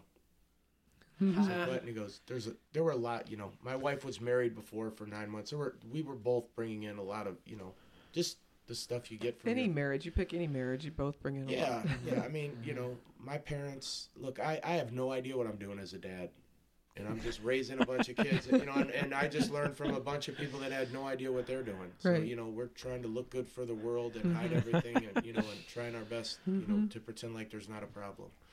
So, you know, you go through and then, um, you know, the la- so my wife and I have, you know, we've been through it, and then, you know, uh, I was leading, we were leading a life group, and I had a, a men's group where we were meeting out. There were like 20 guys that would come to my basement. We were talking about, you know, like being real, you know, and like getting honest. And it was this great group. It was Tony Lavigny and a guy, DJ Douglas, who's a minister at uh, um, Medina now. And just guys would come in and we would just read scripture and just talk about like supporting each other. Like, you know, the one thing about AA is it allows you to get intimate with other men, Mm. which is very hard to do. Um, you know, just becoming intimate for a man, period, is, you know, I think that's like what every woman desires from us, and we have a hard time doing that. And, um, a guy came up to me afterwards and he's like, dude, you're so honest. Like, you are just so, I, I just, like, I want to get to where you're at. And he left, and I was talking to Tony, and I'm like, you know, I'm like, I've been 100% honest about everything, but, you know, when I was drunk, I, I cheated on my wife one night. And I'm like, I've never told her because in AA, they were like, don't bring it up again because it might hurt her. And hmm. Tony goes, I think you should pray about it. And so he left. And, That's good direction. Pray about Yeah. it. Yeah. And I did. Yeah. And, and God Not was just like, do what yeah, I tell Right. you to yeah. do. And I was like, God was like, you need to tell her now. So I went to my wife and I was like, listen, I got to talk to you. And I noticed from her reaction, like, I'm like, this is not how you should be reacting. Well, it turns out my wife was unfaithful to me during a time period where I was cheating on her with the bottle, right? Mm.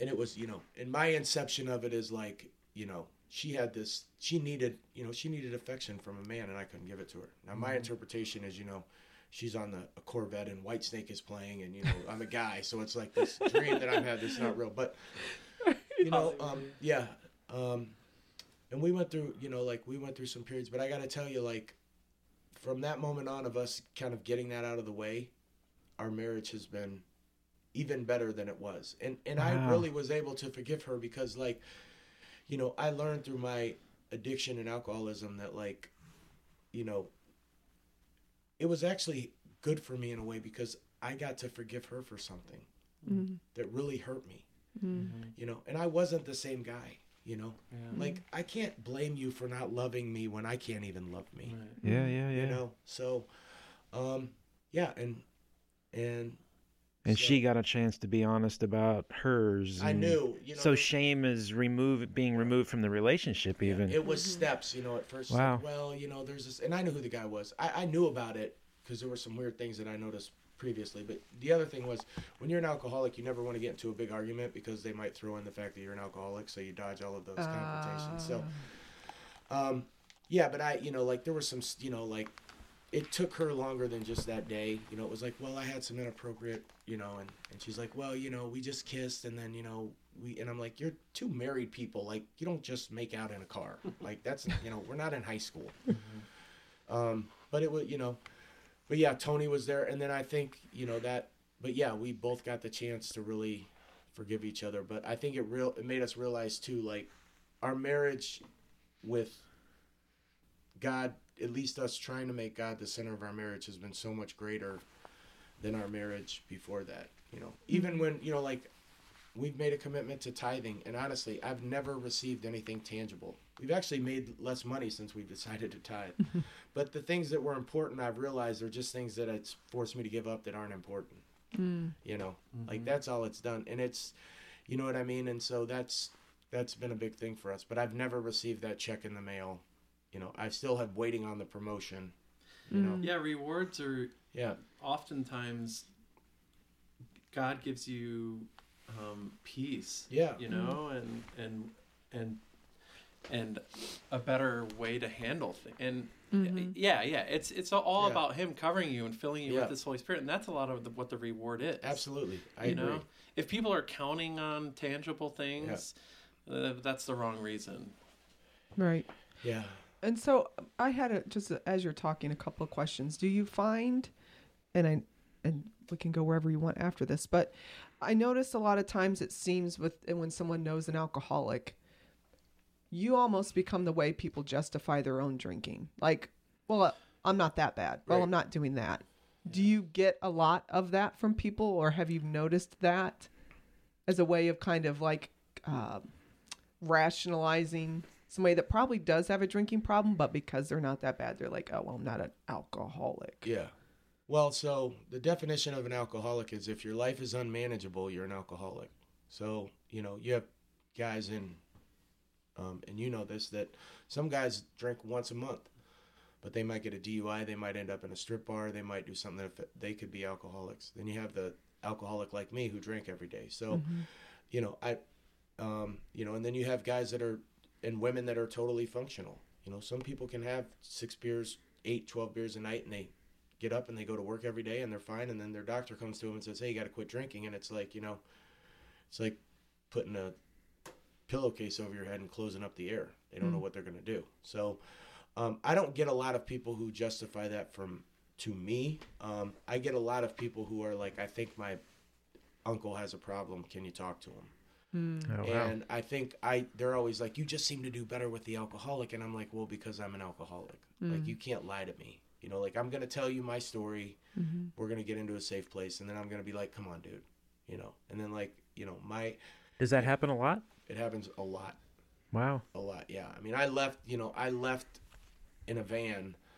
You know, I mean, and was gone for 28 days, and then came home, and everyone knew I was in rehab, and I like was like the most and I was still approachable because my neighbors were all, you know, all awesome. But to where now I, yeah, I get calls and you know, yeah. I mean, I look, it happened so much. I was at church one day and uh, a guy came up to me in Medina and he goes, "Hey, my name's so and so," and he goes, "Tony said you, you're like, you're an alcoholic and you work with drunks." And I go, "Yeah, that's me. Yeah, you know."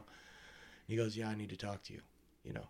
I mean, so that you know, and I have no problem with that. You know? Wow. Yeah, You're like the alcoholic whisperer.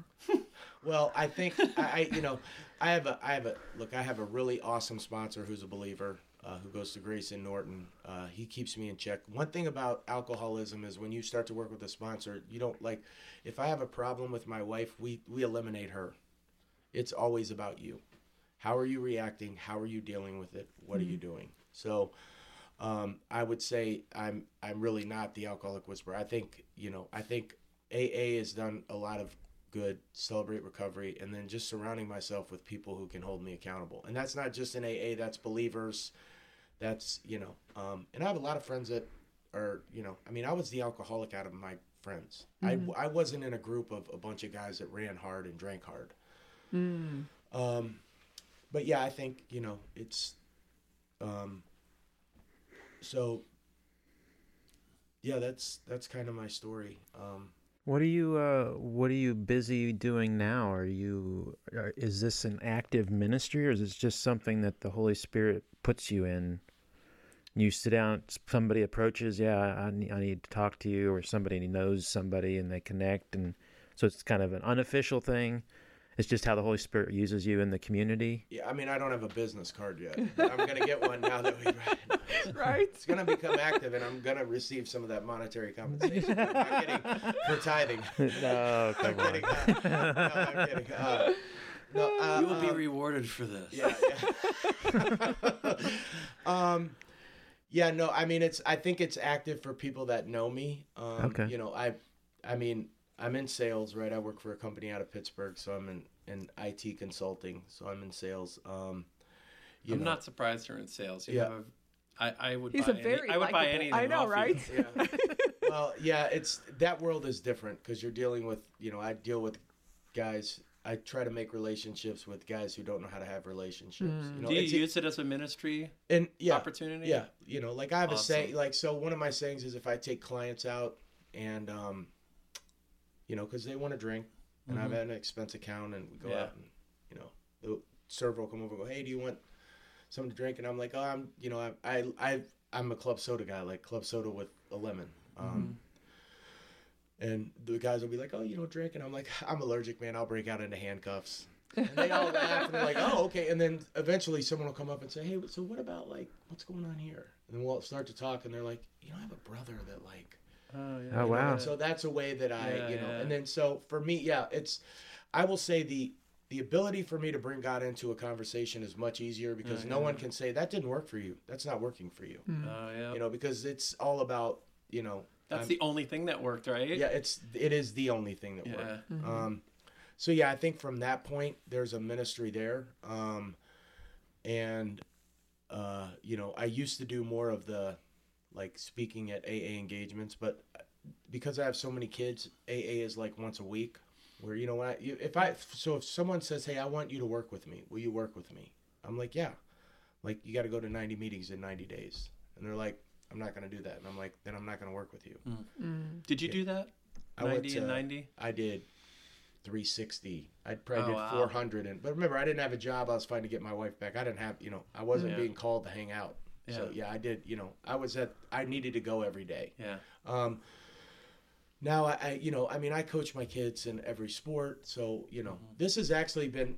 I'll tell you, the thing that's great about AA is it allows me to get out of myself. And I've noticed, like, I don't. I told my wife this the other day. I said, you know, this is the first time in 10 years that I've felt like, you know, it'd be nice to have a beer going through this. Now, I knew right away what I had to do, right? I have tools, right? I got on mm-hmm. my knees, I prayed, I called my sponsor. He has a business that I could go to and talk to him. And I realized that thought is fleeting because I've been doing this long enough. But I also realized that, like, you know, when you decide to drink, that's not when your relapse starts. It starts way, you know, in any decision you make, it's not. Yeah, it's the, previous. Yeah, something's been building. It's the toilet seat. Yeah, yeah. You don't want to hit that toilet. no, no, right. So, um, you know, but so the meetings help me really kind of get out of myself and hear stories. And it's, you know, it's always good to hear a guy come in the rooms who's just getting sober because you can remember what it's like. You know, I was also so physically addicted that there's a fear that I don't ever want to go back to it. You know, when you're waking up and you can't like when you're shaking, you're, you know, when you've got to swig vodka in the morning and then throw it up just so you're not shaking. That some you shouldn't. You know, I had a girl. Do you know the Nothans?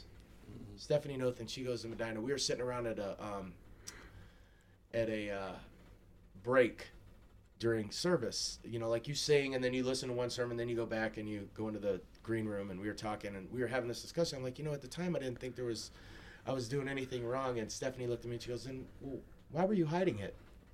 And I was like, "Wow, I did know I was doing Yeah, something yeah, wrong. yeah. Why was I hiding it?" Yeah. Um, so yeah, so no, I mean, it, there's a ministry there, but I've I've never gone out and like you know I've I've always thought about that. I think uh, you know like is there a place for me to go and tell my story to churches and people who are you know and I think I, I do believe there is. Um, I've just it's always sort of been someone calling me or helping me, and I think you know I, I've got to really pray about that because I think that's kind of good for me too because there's an anonymity in our process, so I can't talk about it with other people. Yeah. And I think that's That's a very difficult word to say. it is. Am- Anonymity. Anonymity. Yeah. anonymity. um, so I think that, you know, but yeah, I think So that I got a question. Yeah. Um, Then I want to ask another one. there's a you're you're bringing up a really good topic. Uh, I think a problem. Maybe it's just with men. I don't know, but that transparency, honesty, intimacy Right. seems to limit many people sure. from uh, if even they wanted to be honest, they don't have the tool. They've never been in a situation. They don't have friends that know how to foster that kind of. They don't have a church that knows how to foster that because sometimes it, the church doesn't know how to foster that. What what do you say to a person, whether they're alcoholic or anything, struggling but don't know how to just don't have access to that kind of thing? What do you do? Yeah, I mean, so I, so I was fortunate that I was, um, I was the feelings part for me were never really difficult, right? I always had a dad that said he loved me. I always had a mom that said she loved me. Like love was a pretty, you know, I didn't have this dad where I never saw him apologize, right? So, um, I think for me, um, I just that's not you know, I didn't have that with my family. So there was always this, I think, there was some level of intimacy that I had with my dad. And then, Kind of as a mom. practice Yeah, already. just, I think my dad was, you know, I think, look, I think some people just are born with being able to be more intimate or, you know, it's not, um, Like this friend that you said, or this person that came up to you and said, I, I like how honest you are. I'm trying to, I want to be there. What are things that a person can do to practice honesty? Well, I think the first thing is I think what you just said. I think you got to get around a group of men that are willing to be intimate, and you feel like it's okay. You know, I think as a man, we think like, right, I'm having, I'm going to be intimate with my wife. I'm going to have sex with her. Well, that's not the intimacy. It's Right, right, that. right. That's It's good share- clarification. It's, yeah, it's sharing your, you know, like, you know, like it's okay to say, look, I'm, I'm scared. I'm fearful of this. I need you to pray. You know, it's it's really hard to ask someone to really pray for you when it's, it's something that you're struggling with a fear. You know, like mm-hmm. I don't know if I'm being a really good husband. You know, I'm fearful that I might not be doing a good job with my kids. I'm scared. You know, I'm defining myself by my job. Those are hard things. You know. Um, you know because as men we just don't want to we don't want to portray that and i don't even think it's so much to other men i just think it's that you know we don't want to have weak boys Yeah. you know Yeah. i don't yeah. want you know So one of the fears is just appearing weak. yeah yeah appearing weak right Yeah, Um, when yeah, when you but when you find out that weakness isn't the problem, right it's just one of the bigger symptoms of Right. being human being and you actually find strength in opening up. right well yeah one of the biggest forms of being weak is not being able to be honest about what Yes. you're weak about Yeah, exactly. so yeah The so- real weakness is not the is is the lack of honesty Yeah. right or the fear of being Yeah. honest. That's the mm-hmm. real yeah weakness. yeah mm-hmm. so and I, I i have that struggle but yeah so i i just i think go ahead what Pride. It's say? pride. yeah it is you're right You yeah. know, so much pride and not be not willing to humble yourself and to just admit you're as broken as everyone else. Right. You know. Because that is the misunderstanding, the miss whatever. It's the complete, if I may say, BS of it all. Is that somebody would see an alcoholic walk into a room and say that's the broken person, when really that's just a really good picture Right. of exactly the way you look in the mirror. Yeah. Like Yeah. that's all of us. Yeah, whenever you have an issue, That's issue, all like- of Yeah, like I have four kids, and I have this the the one, and I you know I look. I- try to love my kids all the same, but it changes every day, right? Because they're, you know, like they're some of them can be challenging, and so, and I can say one thing to my kids, and when we walk away and I ask them what we talked about, it's their perception of what I said is totally different. Mm-hmm. But my son Brady and I will butt heads, and some of the things he does bother me because he is exactly like me mm-hmm. identical. Like everyone that meets him, they're like, "That's you, that's you," you know. And so I think sometimes when we see that image and the things that bother us, it mm. upsets us. And I think as men, and I've just learned this, but like my dad never sat me down and said, "You know, son, listen, like, make good eye contact with your wife and really listen to her, and don't solve her problems." Mm-hmm. I don't, you know, because here's, and this is me being brutally honest, but like, I don't care about Patty at work. I don't. I don't care that your Tim and I is- just had this don't care- look, conversation. I don't care that Patty is having problems with her husband. I will pray for her, but I just don't care. I don't. I don't care, but I'll And pray. here's the other thing, and this, and you're gonna edit this, right?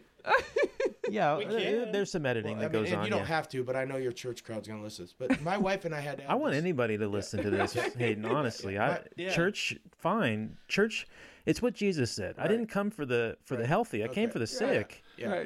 The people that are sick need to hear your Right. story, Yeah. not people that are healthy. Yeah, but I've you know my wife and I've had this because you know my thing is like, and I'm sure every couple goes through this where you know like the woman that I married sexually is not the woman that I'm with today. You know, I always tell people if you don't like change, don't get married and have kids because people change. you know, Physically, yeah, they do. yeah. I want Yeah, the yeah. same sexual person that I married to also be the same woman that is raising my kids now and that I'm with now, right? Because um, the truth is, my insecurity lies more in the fact that if she's willing to sleep with me or not and have sex with me, right? Because, you know, if I were ever to turn my wife down, it would be devastating. But there are times when she's just tired and it has nothing to do with me. But I'm also wired very differently.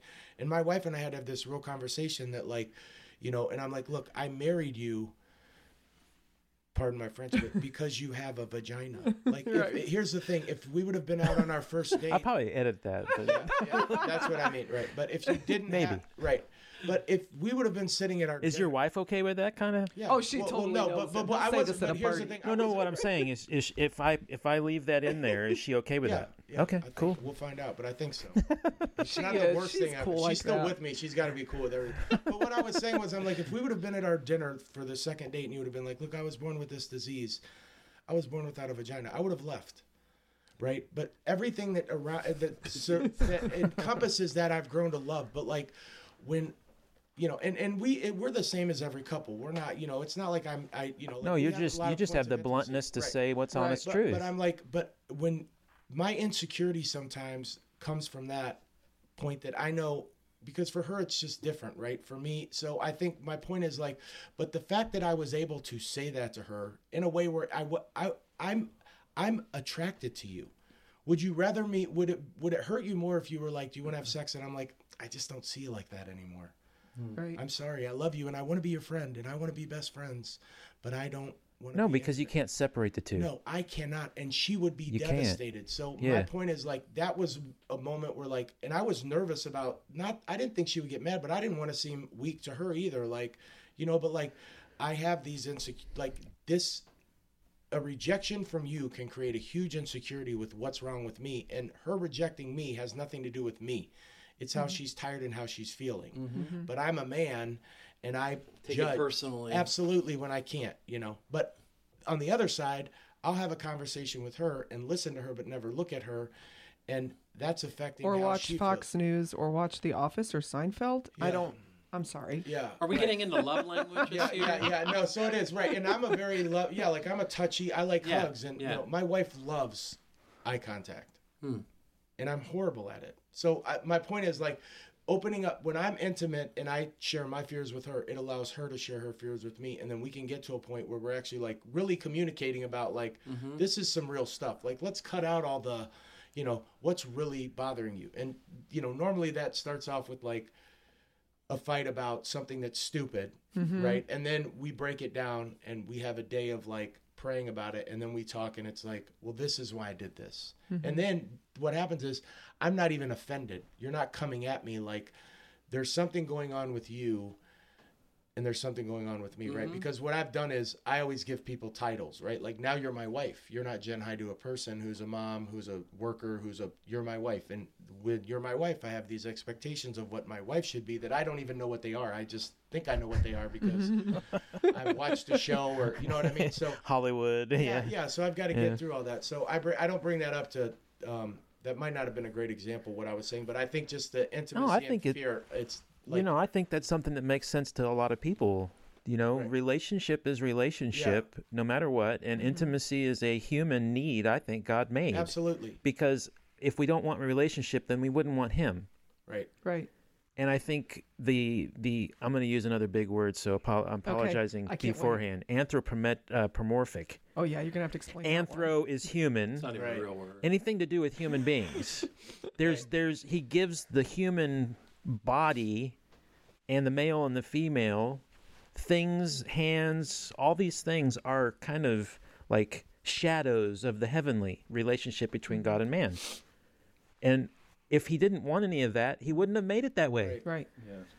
He he wouldn't have. He he would have done what was necessary to promote relationship with him, and this is the the vehicle that he chose. And I don't think he's offended by sex. I don't think he's offended Well, by. it- I don't think he's offended by any of Yeah. that at I- all. I just meant the term. I don't. So I don't want to. I'm not. I'm less. I don't think I can actually. I don't think I could offend God. I I use the uh, term for a. The church folk. Well, I'm not. Look, they. It, Right. I, I'm actually not afraid of offending anyone. I just didn't Right. want to come off like, you know, I'm this guy who demands this from my wife. That the point of my story was. No, not- yeah, no, no. I, I, I think you know. I think being, you know. I think you're expressing it perfectly. yeah. I- honestly. yeah, okay. Yeah. I- I just, Isn't yeah. it kind of about submitting to Yes. their needs? Exactly. So, Right. like, I think we're all probably pretty self-centered, and we're usually looking out for ourselves. I Usually, feel like you're staring right at me. I'm just Oh, kidding. No, I finally got a good look at you.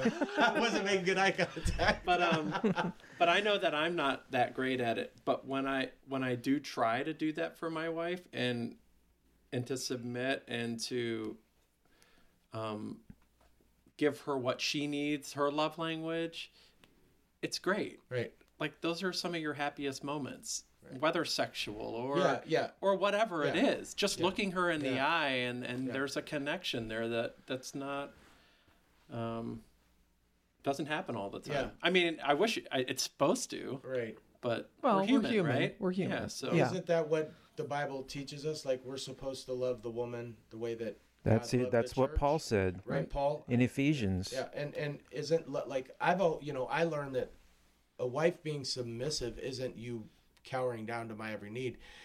It's you allowing me and giving me the the okay to be the spiritual leader of our family. Mm-hmm. And I Yeah, think for I, the the kind of capacity it takes a woman to do that, I don't think people recognize. it's mm. it's so hard. It is not an easy No. decision to be submissive. No.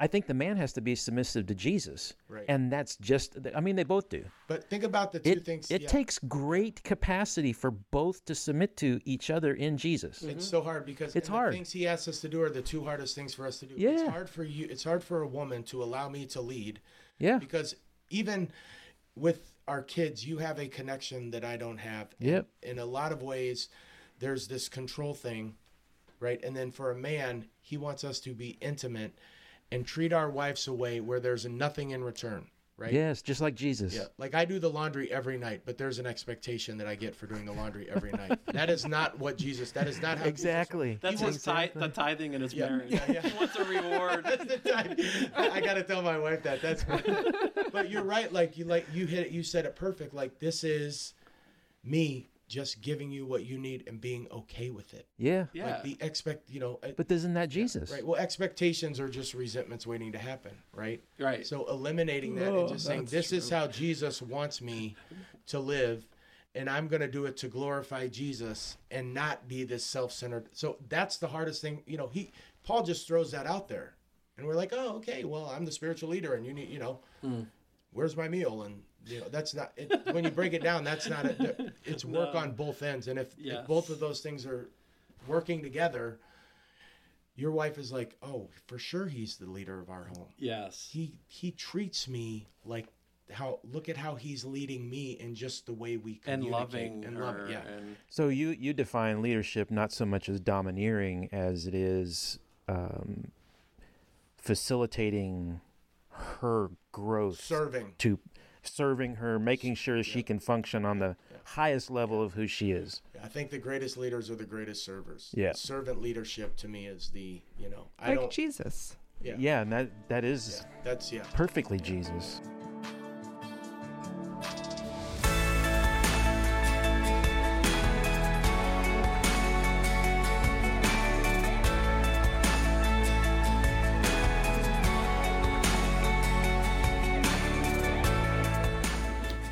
Hey, everybody. I just wanted to thank you for listening to part one of Hayden's story. Um, it was a little long to make it one episode, so we split it into two. So it's kind of an abrupt end and an abrupt beginning. Um, but bear with us and enjoy. Uh, there's a lot of good stuff coming up. So thanks for listening.